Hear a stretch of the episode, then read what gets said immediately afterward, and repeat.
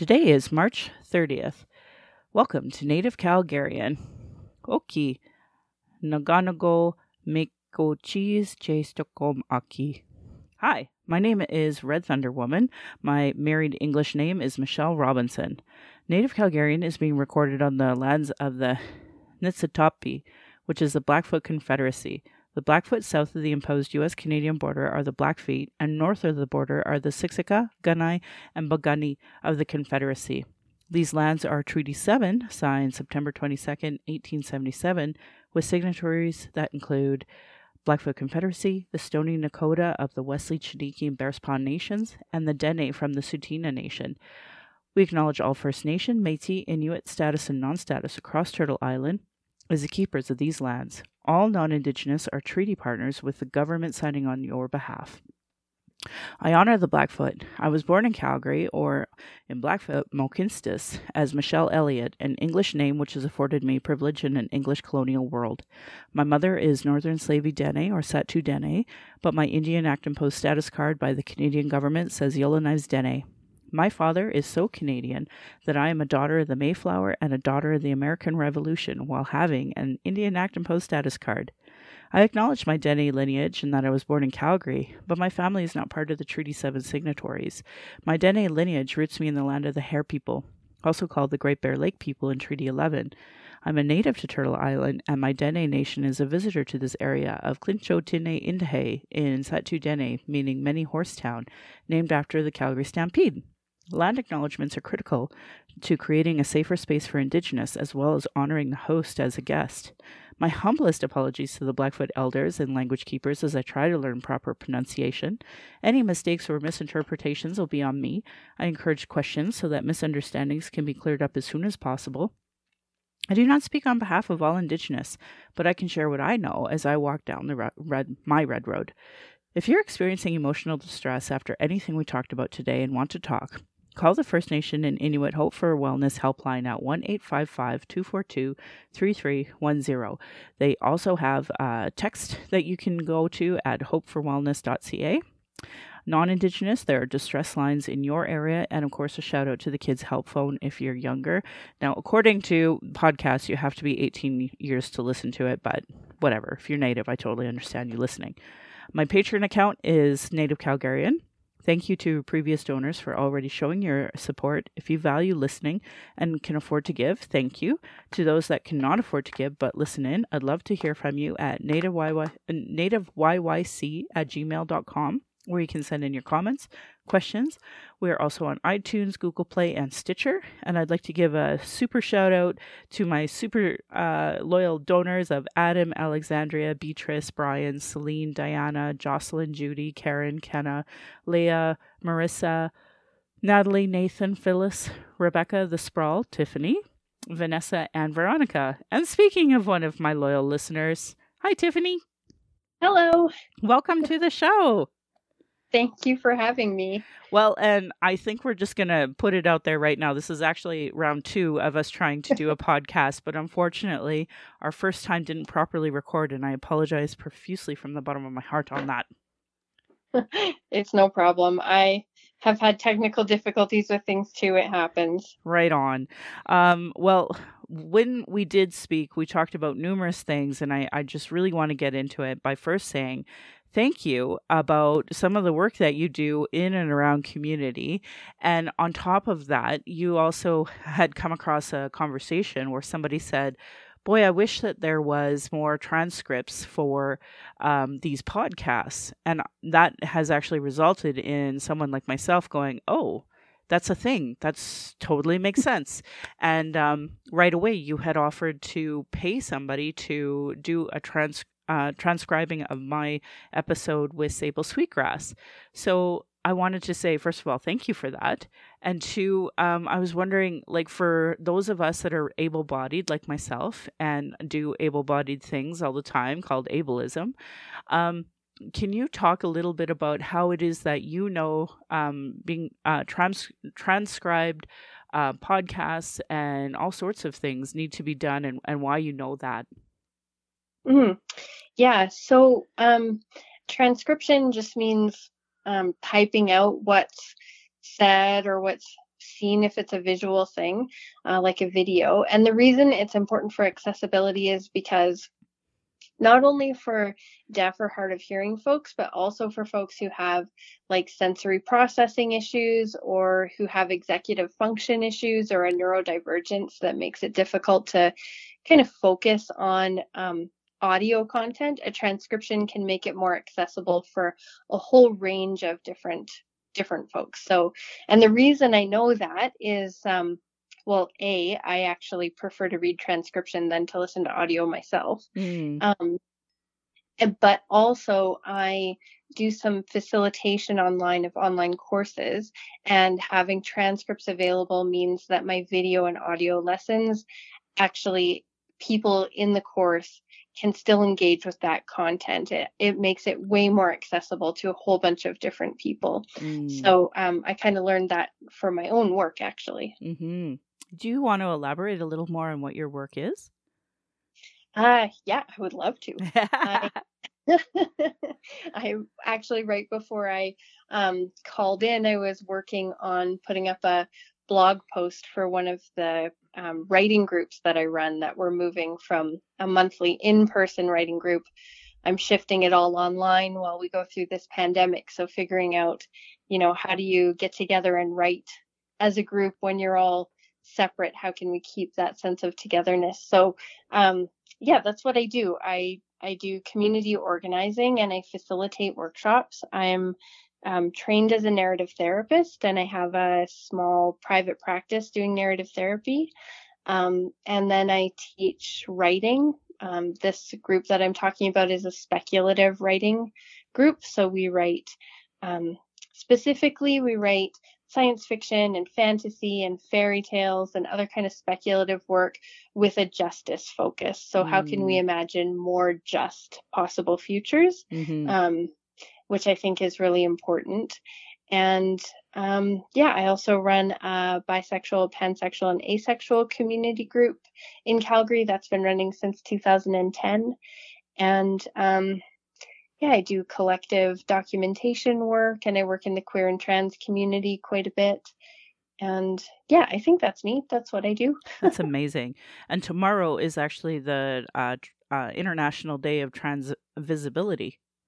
It is. Mm-hmm. Yes. I, I stumbled across that, so I posted it already on uh, Voices because, uh, you know, tomorrow's the big day. So, yeah. you know, if we acknowledge it today, and then tomorrow, hopefully, we'll be sharing wonderful stories, um, you know, and all sorts of dignitaries acknowledging, or at least that's what I'm going to be looking for tomorrow in everybody's address.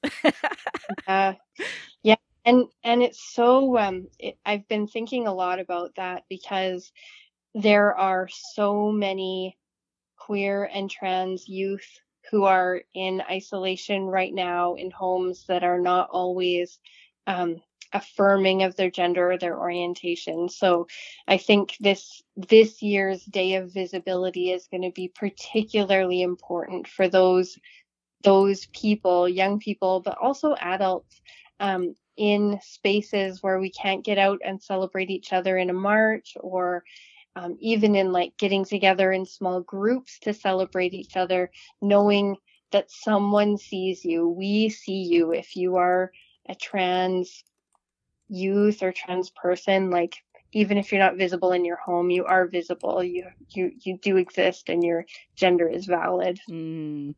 Um, interesting. I came across Tegan and Sara's foundation, and they actually have grants, and they're specifically uh, generated toward this COVID nineteen because I can't. Yeah. I I read another article that they had shared about um, uh, it being um hard enough to access health care, let alone with mm-hmm. the COVID 19 issue. So, and um, I think it would be fair to say, um, because right now, the the fear is high and and the numbers are going up and all of these things and and the result is is that we're hearing awful things being said like you know the triage system is actually a eugenics system and those that they deem unworthy will be the ones not getting the proper care that they need. And my concern is tomorrow is International Day, uh, Trans Visibility Day, that you know, it, trans people are going to be discriminated against based on that alone, even though that's like clearly the wrong thing Yeah. to be um, doing. I think, um, like, I see racial bias, uh, sexism bias, uh, gendered violence bias all the time in, in every institution we have, and the medical community is no different. So I think it's really relevant to be talking about that right now. So I'm, I'm so grateful to have you on the phone to talk about just even that issue alone. Thank you. Yeah, it's it's um and the intersections are so huge too. Like you brought up the racial bias that folks experience in medical settings and that just compounds and compounds. Like two spirit indigenous folks who are facing both racism and trans antagonism or queer phobia, like these issues just pile on to each other.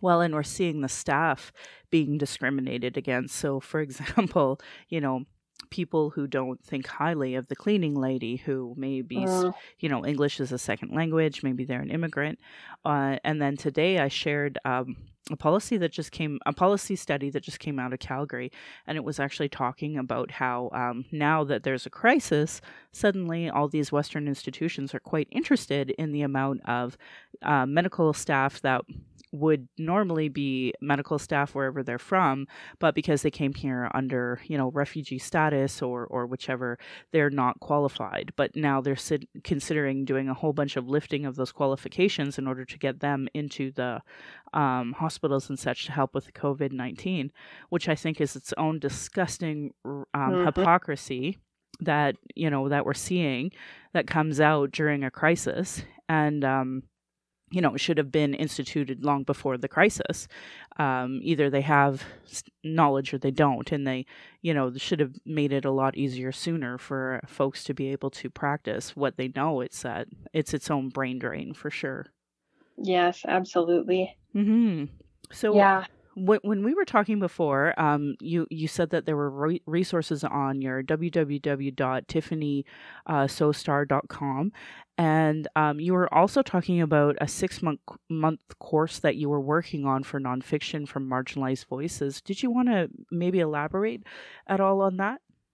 Sure. Yeah. Thank you. Thanks for remembering that. I wasn't going to bring it up again because I was like, don't market your stuff. It's weird. No, the Um, opposite. I want you to market your stuff. Um, yeah. So I teach a six month online course in narrative therapy and speculative fiction. So it's, um, my idea was narrative therapy is all about how we tell our own personal stories in ways that feel strong. So, how do we tell the story of ourselves as people who are responding to problems in our lives, who have agency, who have values that we've been connected to?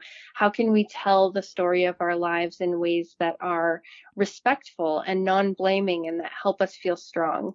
Mm, And speculative fiction, when it is done well, is like, how do we tell the story of the future in a way that makes us feel strong? How do we map a path to a more just future? Or how do we imagine what the past might have been like in ways that have more justice, more care, more connection? Um, and I thought, well, I could mash those two things together and see what comes of it. And so, yeah, I have this six month course. It's called An Unexpected Light.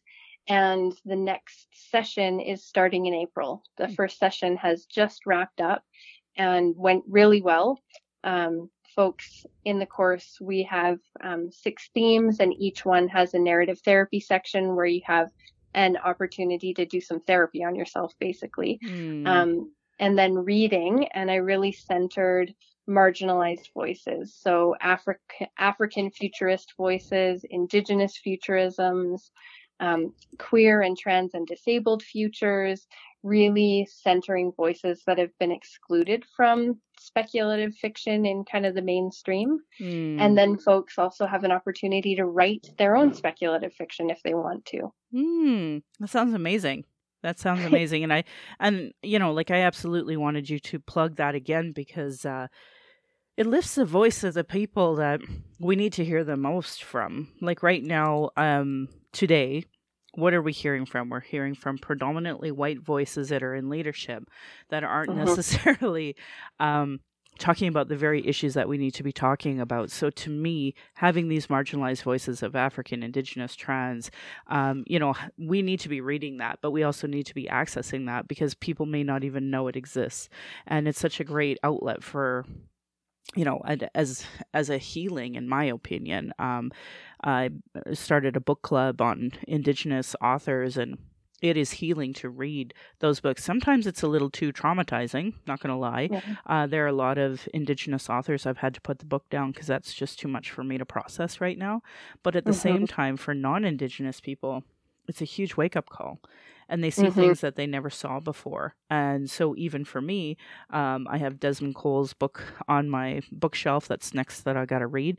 Um, I have the gay histories of Calgary. Those are things that I want to that it won't probably be as triggering and impact me as as it would somebody from that community. So um, I just want to absolutely plug that work because I think it's really important. Thanks. And actually, while we're plugging work, um, one of the core textbooks in my course is the book Octavia's Brood. It's edited by Adrienne Maree Brown and Walidah Imarisha. It is a phenomenal book of short stories, speculative fiction short stories written by social justice movement organizers. Mm. So hmm. most of the short stories in the book are written by people who were not, you know, famous or well known fiction writers. They're social justice organizers who um, who were invited to participate in this, like write a speculative story. What do you imagine might be possible? Mm-hmm. The writing is amazing, and right now on the AK Press website, they've got the ebook available for $1.99. Oh, so, wow. Yeah. So even if folks don't want to take the course, I think you should take the course because it's great.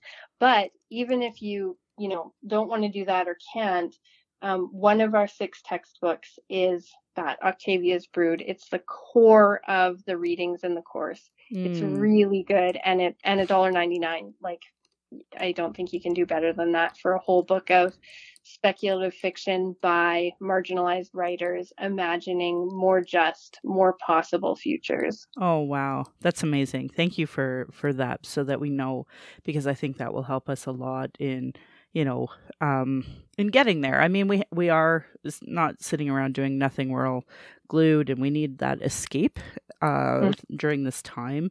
So I don't know. I uh, I um I think that's what we need to escape into and kind of force yeah. ourselves to, you know, watch other movies or whichever it is in order to um, escape from this right now. So, um, yeah, and yeah, and ahead. I sorry I didn't mean to interrupt you, but um, I think like we've had such a push in so many science fiction spaces, especially to tell dystopian stories, mm-hmm. to imagine, you know, the dark and gritty possible futures. And I think that right now we need to be a little intentional about looking for possible futures. Like, we need to find a way to hold on to some hope. And I think we will have better luck finding hope in the writing of marginalized communities who've already been through apocalyptic conditions yep. than in what can be imagined by more privileged communities. Not because, you know, straight white men can't write good speculative fiction. I love Neil Gaiman probably more than the next person.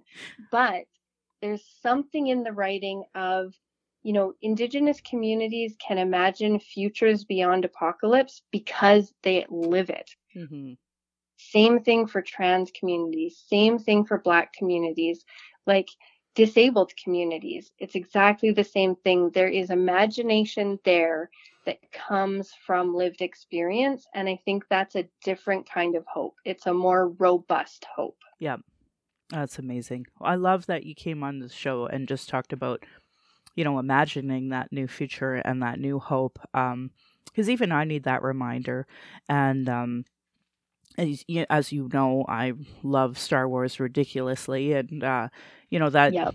gives me that sense of escapism, but that intergalactic colonialism, you know, a different lens and and such to look at it as well. And um, but it's hard because every Star Wars uh, show like follows the same pattern of um, you know where everyone's about to die and then magically our our um, you know underdog magically is able to get out of that position. So, and it's always based yeah. on goodness and kindness and such. And, you know, even for me, um, I am surprised to see the lack of humanity um, in this moment, and I don't know why.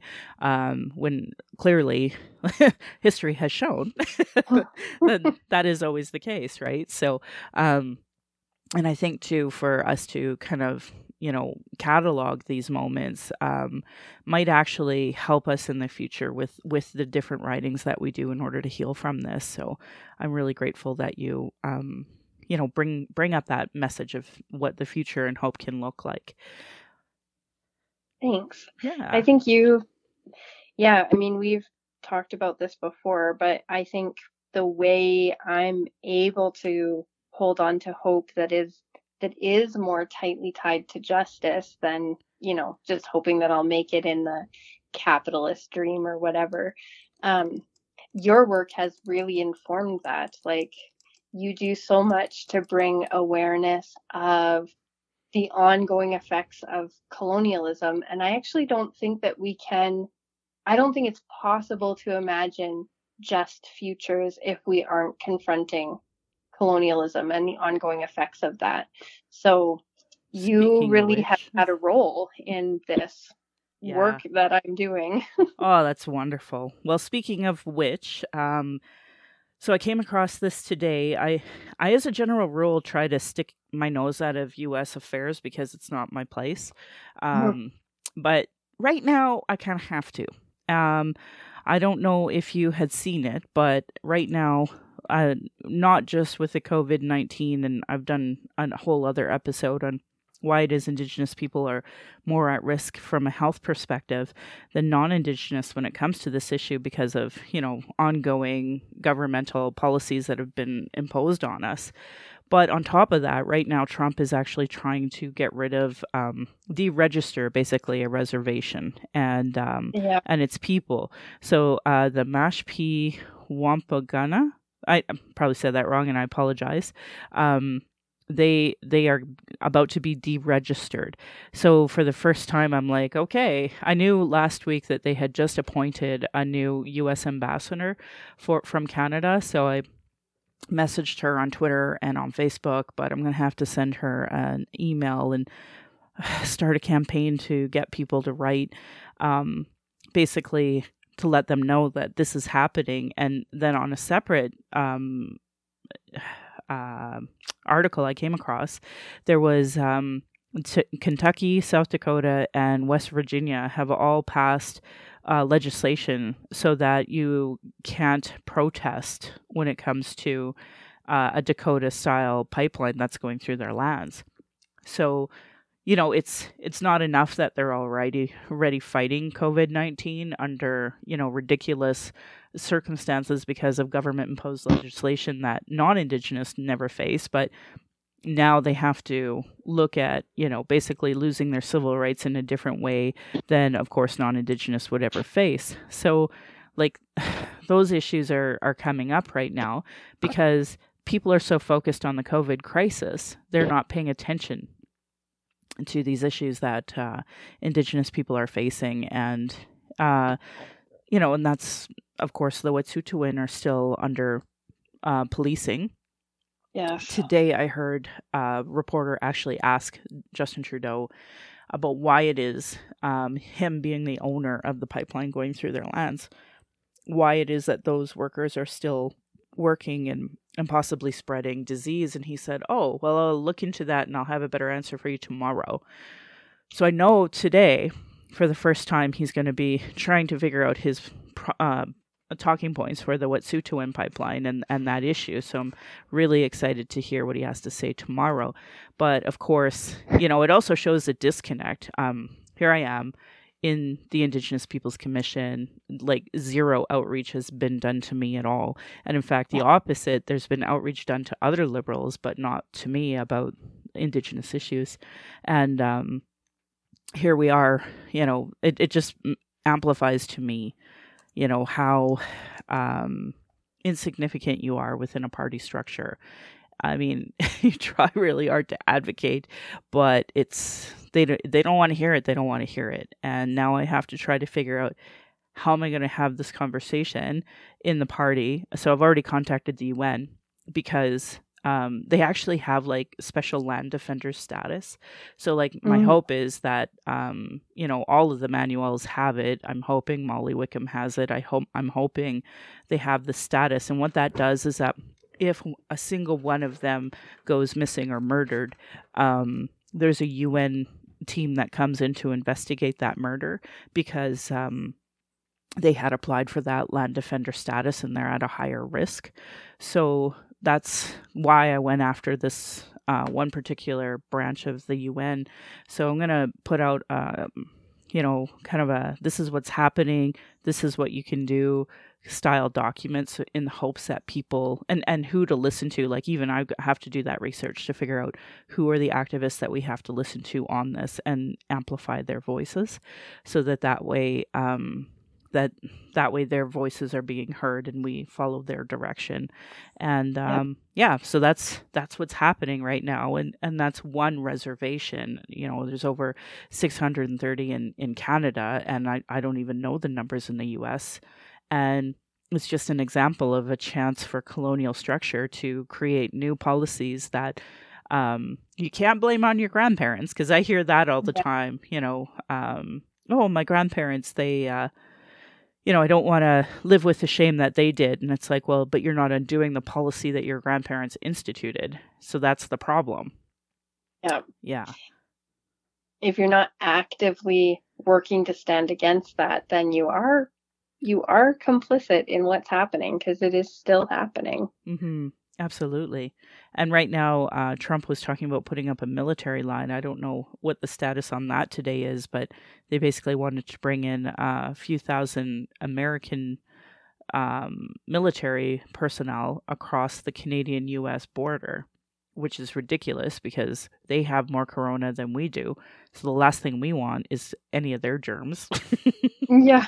that's awful to say, but that's how I feel. So, um, but my bigger concern, of course, being um, in the states, they also have uh, real lax um, understanding of this coronavirus, and as a result, we're seeing ridiculous numbers happening in Nevada. Like my Dene right now are be are testing positive, and they're like shutting mm-hmm. it down and doing martial law to try to shut people away from each other, so we don't lose our elders and such down there. So um, it's uh it's it sucks. It sucks, and you yeah. know you you know this conversation more than anyone. So it's good to have you on here to talk about it.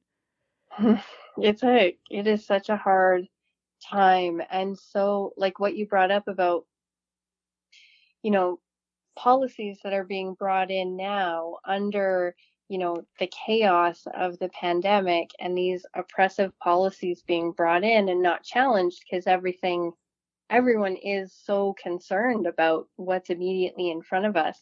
Like we are at such a critical point right now. And yeah, finding, figuring out whose voices to listen to can be difficult. Figuring out what to do with what we're hearing can be difficult. So I think that work you're doing of pulling together that information will be really helpful. I hope so. Um, and and it actually like the COVID crisis really brings up a lot of issues in in the community when it comes to queer issues dealing with HIV, AIDS. Mm. You know that those are skills and and insider knowledge that comes from that crisis. Uh, that we can apply to today. So the irony being that we should be listening to the most marginalized voices on this anyway. Yes, absolutely. Yeah, but as you know, trying to get anyone in power to listen to the most marginalized voices is an uphill battle. yes, yes. I wish I wish I had zero experience. yeah. Uh, yeah. And then and then of course the bigger conversation of, you know, the uh, the forest here through the trees is the that this will be, you know, maybe two or three waves, just like uh, smallpox or the Spanish flu, where it yeah. came in in different waves. So you know, we have uh, quite an interesting road ahead of us. So your your conversation about hope and what a future can look like is is so needed right now. Yeah, and and like, how are we going to keep each other safe through this? And how are we going to find ways to engage in actions of solidarity and mutual aid and collective action um, because we're already seeing the number of people who are falling through the cracks of the emergency you know funding relief and things like that that's going to be on communities and community organizers to fill those gaps mm-hmm. and a mm-hmm. lot of us you know we're in a very individualist culture not many of us um, certainly not me have the skills and have been taught and mentored in how to really do mutual aid, how to do like care pods to keep each other safe. I think if this does end up being waves, and it looks like it probably will, we're going to need those skills. Mm-hmm. I had a really awful conversation with someone, and they they put a trigger warning, and they said, um, you know, when you're this disconnected from family, like when you have nobody, um, and your family is far away, and some of them get sick, what are what is your plan?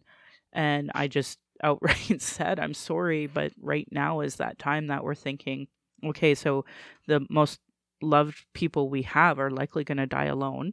And yeah. how, because the, you know, you can't have funerals right now, or you can if you have like five people.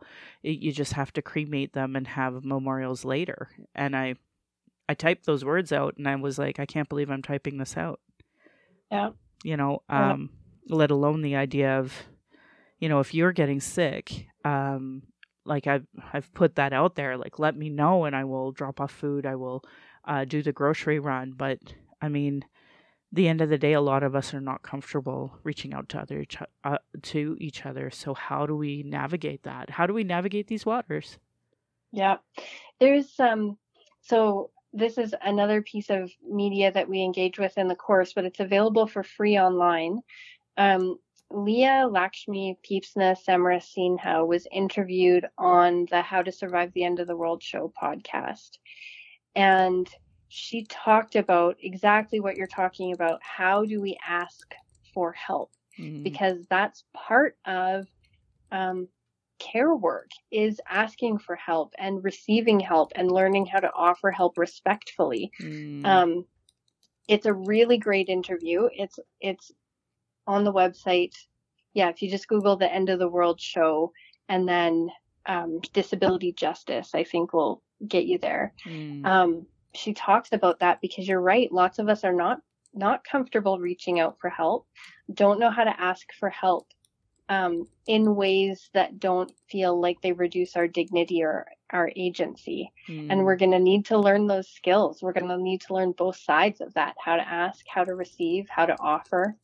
Yeah, exactly. Yeah, no, that's yeah. exactly what I'm talking about where it's how how do we even get that out there and you know and, and it's hard because um we focus mainly on the financial um aspects and and already I'm seeing people saying I can't access these websites they're crashing mm-hmm. um you know Justin Trudeau talked about Canada's system being online in April April 6th which is not going to help with tomorrow's end rent. And um, yeah.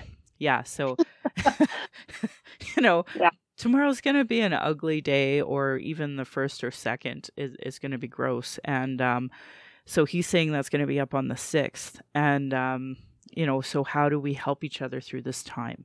How do we, like, and here's an example. I, I won't name this person, but they said, uh, I have you know roommates and my portion of of the rent goes to my mortgage but you know if one of us drops this i cannot uh, make that mortgage payment and unfortunately you know the conversation that i'm hearing federally is oh well we will give you know low or no interest free loans and mm. i'm like mm, these are not the words that are going to help anybody like why yeah. can we just not have a freeze can we just not yeah. freeze for six months or you know every month until we can um, say okay everybody's worked for a month we can open this up again um, yeah you know we're we're not even having those conversations and then the other conversation is you know 70% of a of a portion if you qualify well we know people aren't going to go,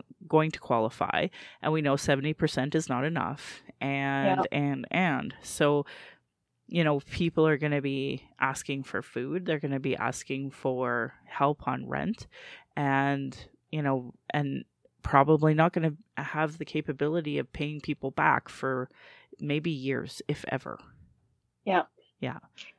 Yeah. So. And we, and how do we, we, it really, I think we're going to have to, I don't even know how we do this, this, but, but this is what imagining the future is about is not knowing how we do it and trying to do it anyway. Yeah. But like, how do we move beyond, uh, transactional ideas of aid because you're right people are not going to be able to pay back right away no. and there's not this is it's not going to work if we have uh if we view this all as transactions like capitalism has got us here and does not have the skills to get us out. Isn't that the truth? My God. Well, and the other part is too is that um, you know, we just we don't make amends for everybody. We never did in the capitalist system. So, you know, the people that were always falling through the cracks are now really falling through the cracks. So, um, I love the idea, though, How to Survive the End of the World podcast for Christmas. I got one of those survival books that are yellow. And so, yeah. I've been wanting to go through it for fun, but I'm sure there's some really good information in there. So we'll, we'll have to start putting on our thinking hats on how to do that type of work. And um, even for me, I'm still getting requests from non um, profits to come and do like land acknowledgement teachings and such. So we've been doing, um, you know, it, following the amount of people that are allowed in a room based off of six meter or six feet, two meters, six feet distancing, and um, so I have an email because tomorrow I'm supposed to go for one, and I'm going to go through it and see if it's something a I'm comfortable with and yeah. B, if it's maybe it's a cancellation. Most of my cancels came like immediately, but um, there's still a few that are still out there, kind of trying to do this work and. And that's the interesting thing where it's like, okay, what is this going to look like in the future? Here we have these nonprofits that are going to be given um, extra federal funding because there's zero charities or zero businesses that are going to be able to fund through charity. And um, and that's the irony of this Alberta system that was created. And we just got the news of the, you know, 26,000 uh, people being laid off by the Canadian government. Um, yeah. The he's such a jerk. I like, you know, and, and I'm going to tell you this. Somebody, and I won't tell who, told me somebody punched him in the nose. Jason Kenney punched him right in the nose and that helped me sleep last night. Like that just made me feel so much better. It's like somebody, oh. you know, his his security was lacking, and somebody just gave him a, a sock to the face, and I just thought.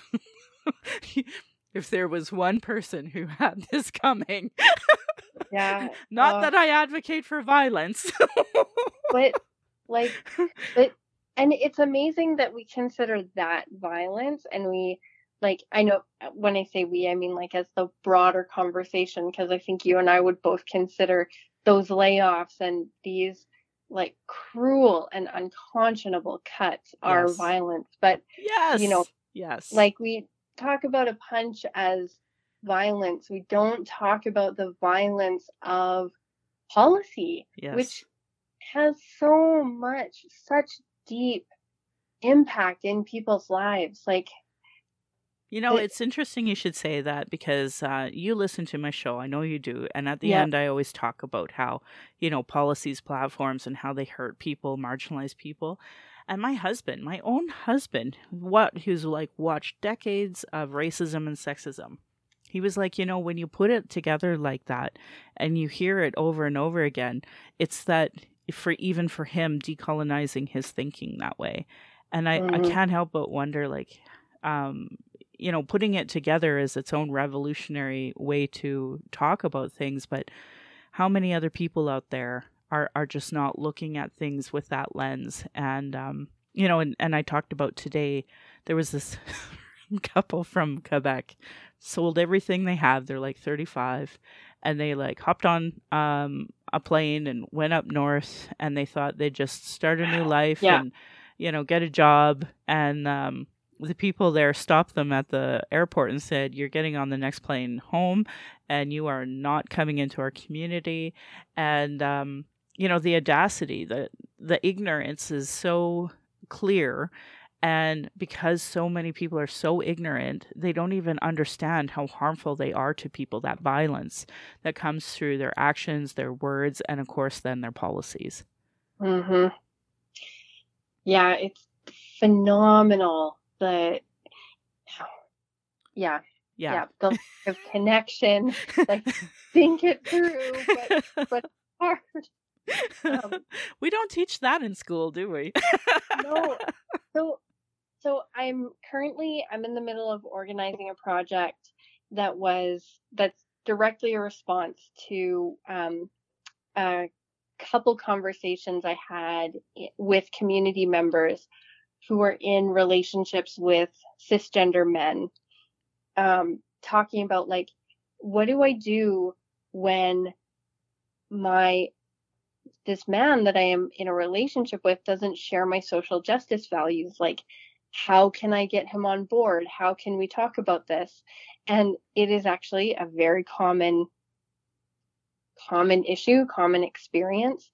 And it's super difficult to, to do that work of putting things together so that the connections can be made mm-hmm. so that people who don't live it can start to understand it. It's a it's a tough thing. Well, and you know, my daughter, um, you know, one of my values, one of those relationships I value the most is the one that you and my daughter have, and mm. it's uh, it, it we have it all the time in this in this house. So like my my whole family is insane about Supernatural. Like it's their favorite show on the planet. I swear to God, they think that the Winchesters are actually our family. Anyway, so.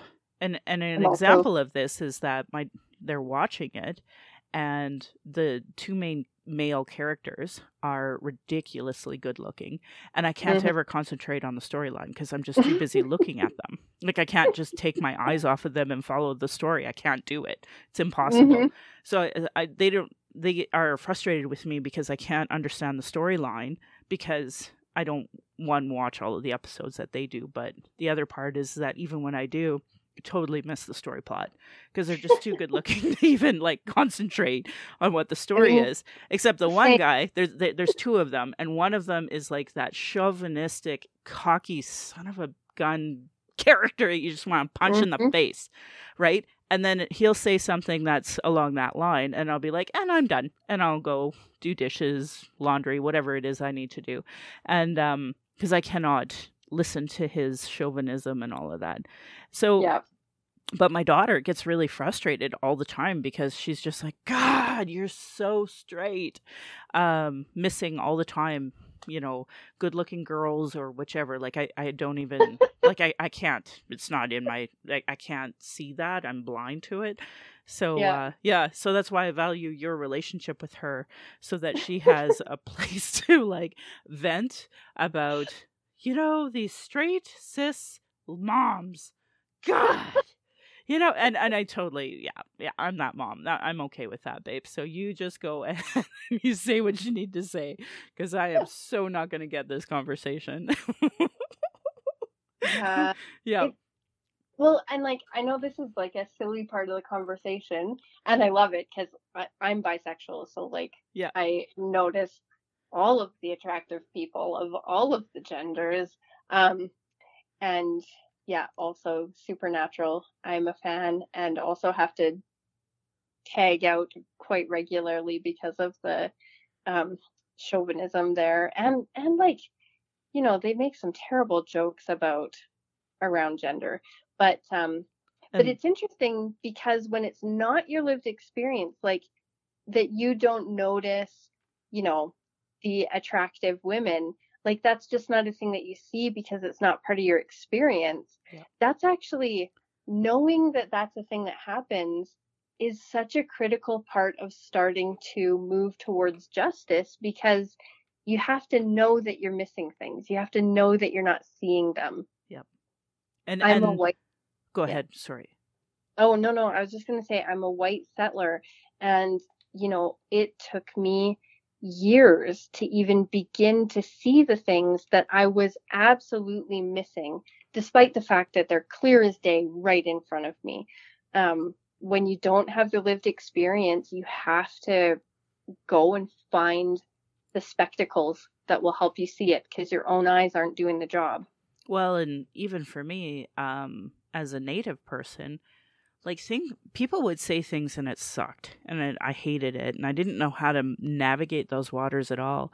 And it wasn't until I started looking into more you know, I started walking the red road and I started working on anti-racism work because I would have been the one that said would have said, "Well, don't use the term white. That's racist."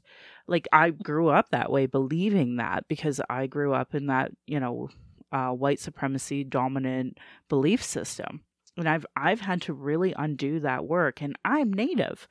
Um, mm-hmm. you know, and I'll hear things that really upset me, but I can't verbalize why that communication's not there yet. Um, sometimes I can, and I'm getting better and better at it as I go down this road.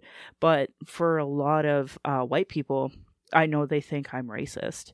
And that's the irony is that I used to be that person. I used to be that person that used to think, oh, this person's racist, not understanding the oppression, not understanding the bigger pictures, right? And um, so I know what it's like being on the receiving end of, you know, discrimination and and the sexism too like it's so rampant in our in our community and uh, gendered violence has become a conversation that I think a lot of women are starting to understand it's bigger than just them. And yeah. uh, that was where I started was like the Gloria Steinem, the white feminism. You know, it took me a while to unpack white feminism and unpack all the way to where I am today. So, um, and I mean, because I have privilege, I've been able to do that, not because I, um, some people will never have that opportunity. Like I think of my mom right now, she's, uh, she's stuffing grocery bags in Safeway in Edmonton right now. That's her job. And, yeah. um, you know, happily proud um, Catholic Canadian. She doesn't see herself as an Indigenous woman who's survived um, colonialism, who's survived uh, violence against the spouse. Like, she doesn't see it that way, right? So, um, yeah, it's, it's its own journey in in your healing. That's why I always talk about a healing journey. Yeah. And I appreciate you bringing that up. My obviously my experience is different, but I'm a non-binary person and it yeah, it is it's hard facing the ways that for myself the ways that I've been complicit in oppressive beliefs and actions against my own community. Like you know, I have said transphobic things in the past. I have not understood gender diversity and I am a non-binary person. Like, um, I think it's really important that we hold space for that healing to be a process and for even when we are marginalized in that way for it to take time to figure it out. Mhm. Yes, and it, even as we are talking, I'm realizing um I haven't put into my original because I just kind of revamped my land acknowledgement and I wanted to add my she and her pronouns and I didn't. So now I'm doing it right now so that it won't get forgotten for the next time. But like that within itself was its own unpacking and own conversation. And um, even for me, I've thought about getting the tattoo she and her right on me so that that way, but it shows my healing journey, right? Of that. Yeah of that understanding of intersectionality and that understanding of of uh, where I am in the world. So, um, I just really appreciate that we can have that conversation of how we weren't born this way. We we it took a lot of work for us to understand, you know, our structure and privilege. The uh, well, the structure of privilege, let alone where we might be in it.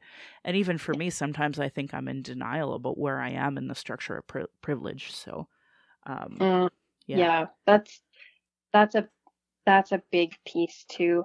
I um I recently read a line in an essay and it really struck me.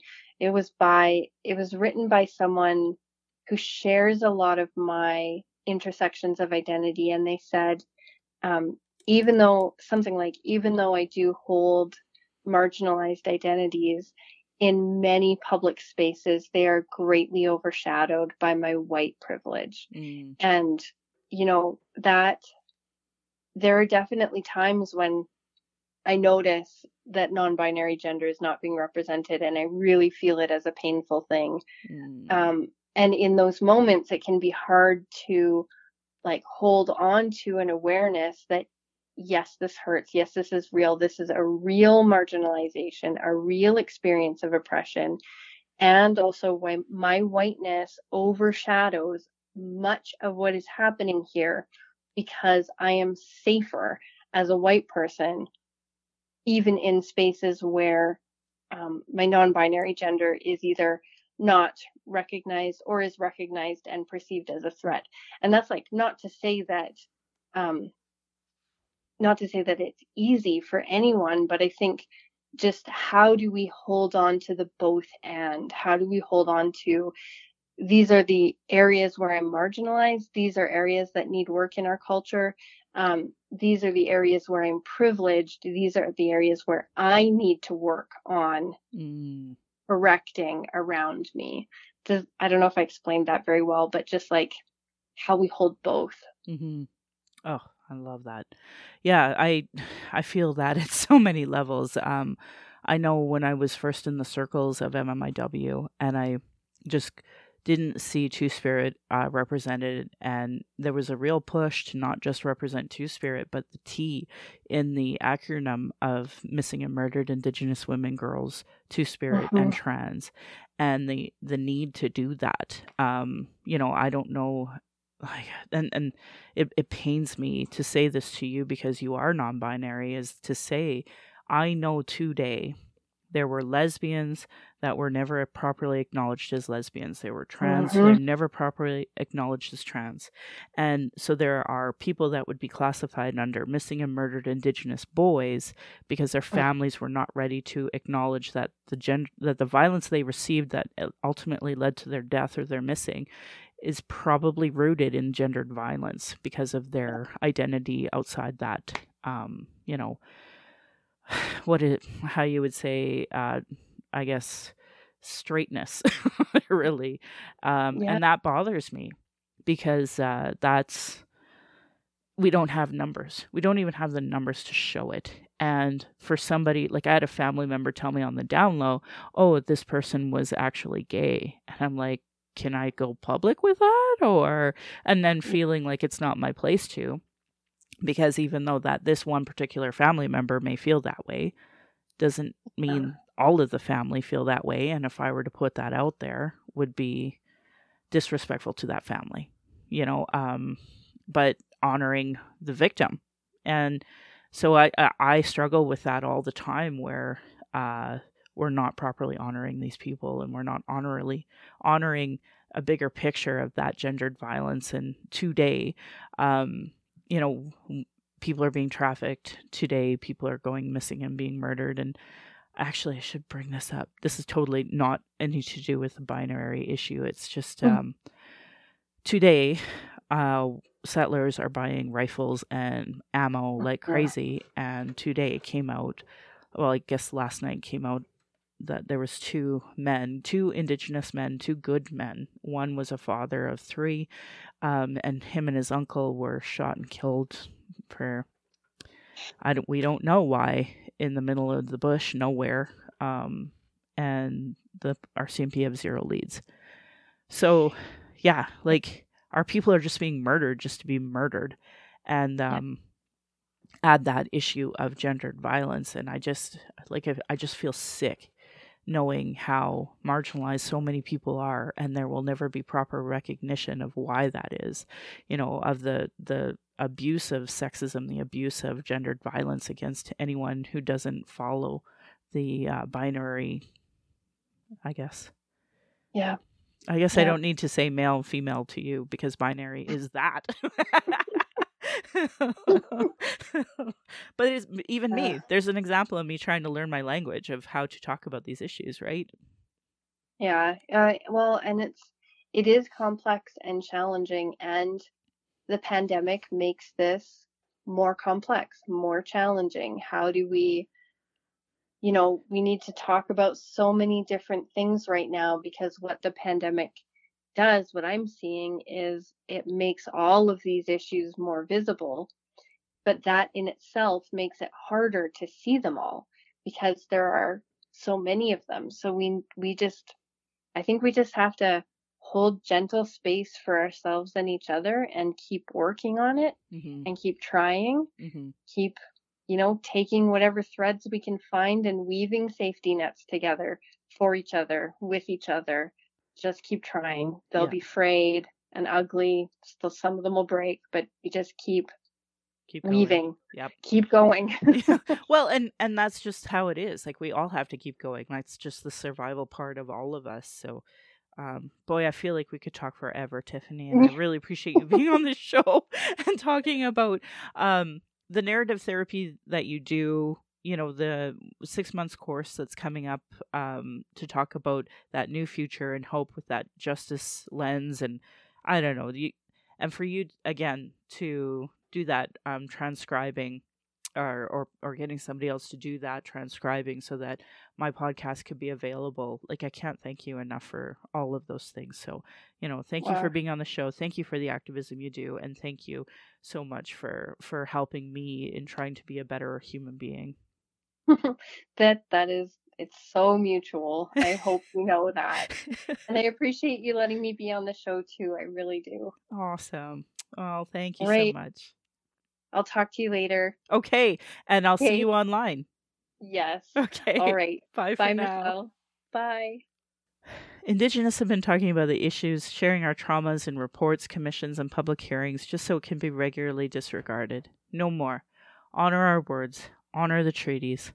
Listen to politicians and their policies and platforms. If they don't recognize marginalized in their budget with Gender Equity Plus, if they're cutting you know, violence prevention programs and services, indigenous education, uterus health choices, gay straight alliances, well, and adding destructive policies in a time of crisis to hurt people, know that your vote to that party is negatively impacting marginalized people demand that they implement the Truth and Reconciliation Commission calls to action, the recommendations of the Royal Commission on Aboriginal People, the multiple reports on child welfare reform, violence prevention um, programs, and you know now we have 231 calls to justice from the National Inquiry to implement. Denying those reports is a form of abuse called gaslighting. Our people are experiencing extreme racism in the educational, health, justice institutions with multiple reports that say the same thing. Now add the COVID 19 crisis.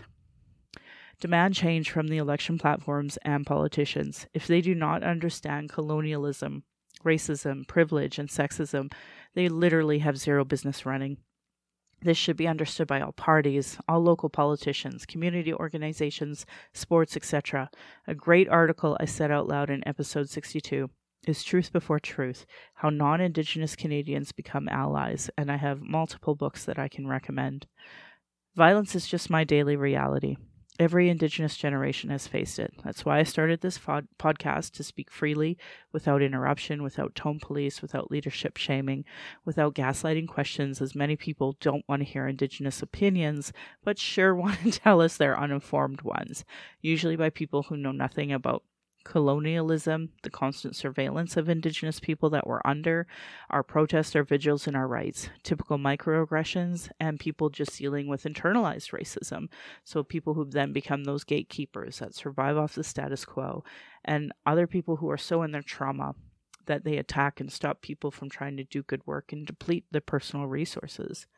Internal and external racism is an everyday reality for Indigenous people, and that's why I needed this podcast as a boundary to be heard. But here we are. My hope is that my daughter and my family will be proud in the future trying to discuss these present day issues in a way that they can understand down the road. I want to continue by putting cultural safety into action so that you can create a safer space for marginalized people. You need to do something having good intentions is not enough. You have to take responsibility for your own learning. You have to take time for self reflection and you have to commit to lifelong learning. It can be uncomfortable. You just heard Tiffany and I have conversations like we're making fun of me being a straight cis person, but in the end, it is an uncomfortable conversation. You have to recognize your blind spots. Understanding colonialism, the legacy of racism, is an ongoing and difficult task. Internalized racism, Lateral violence is another form of violence Indigenous or marginalized people experience through the structure of racism imposed by these policies, imposed by um, the Indian Act on these lands and uh, Indian residential school, other land clearing policies. Uh, you can also Google racialequitytools.org, where Donna Bivens put together a whole bunch of information about do and don't bystander intervention. Um, if you witness public instances of racism, anti black, anti Muslim, anti trans, anti indigenous, or other forms, and right now we'll say anti Chinese because of the COVID 19 crisis, um, any form of in, oppressive interpersonal violence and harassment, uh, do make your presence known. Uh, if possible, make eye contact, go sit with them, give them your card. If it's safe to do so, start filming or recording. Um, take cues from the person being harassed. You know, don't don't police the person being harassed if they are resisting in their own way. Honor that and engage with them. Do you want me to sit here with you? Would you like for them to leave you alone? Would you like to move to another train car? Following up with individuals being harassed after the incident is over to see if they need anything else. And most likely, everybody will be in shock. Just make sure you're handing them your card. Um, but do what you need to do to keep yourself safe. Don't necessarily call the police. For many communities experiencing harassment now, whether you're Arab, Muslim, Black, queer, Indigenous, trans, immigrant, the police can actually cause a greater danger for the person being harassed. Don't escalate the situation. The goal is to get everybody to safety and not further violence from an attacker. But don't do nothing because Silence is dangerous. It communicates approval. It leaves the victim high and dry. If you find yourself too afraid or nervous to speak out, move closer to that person being harassed and communicate your support with your body. Teach your kids about accountability in a positive way.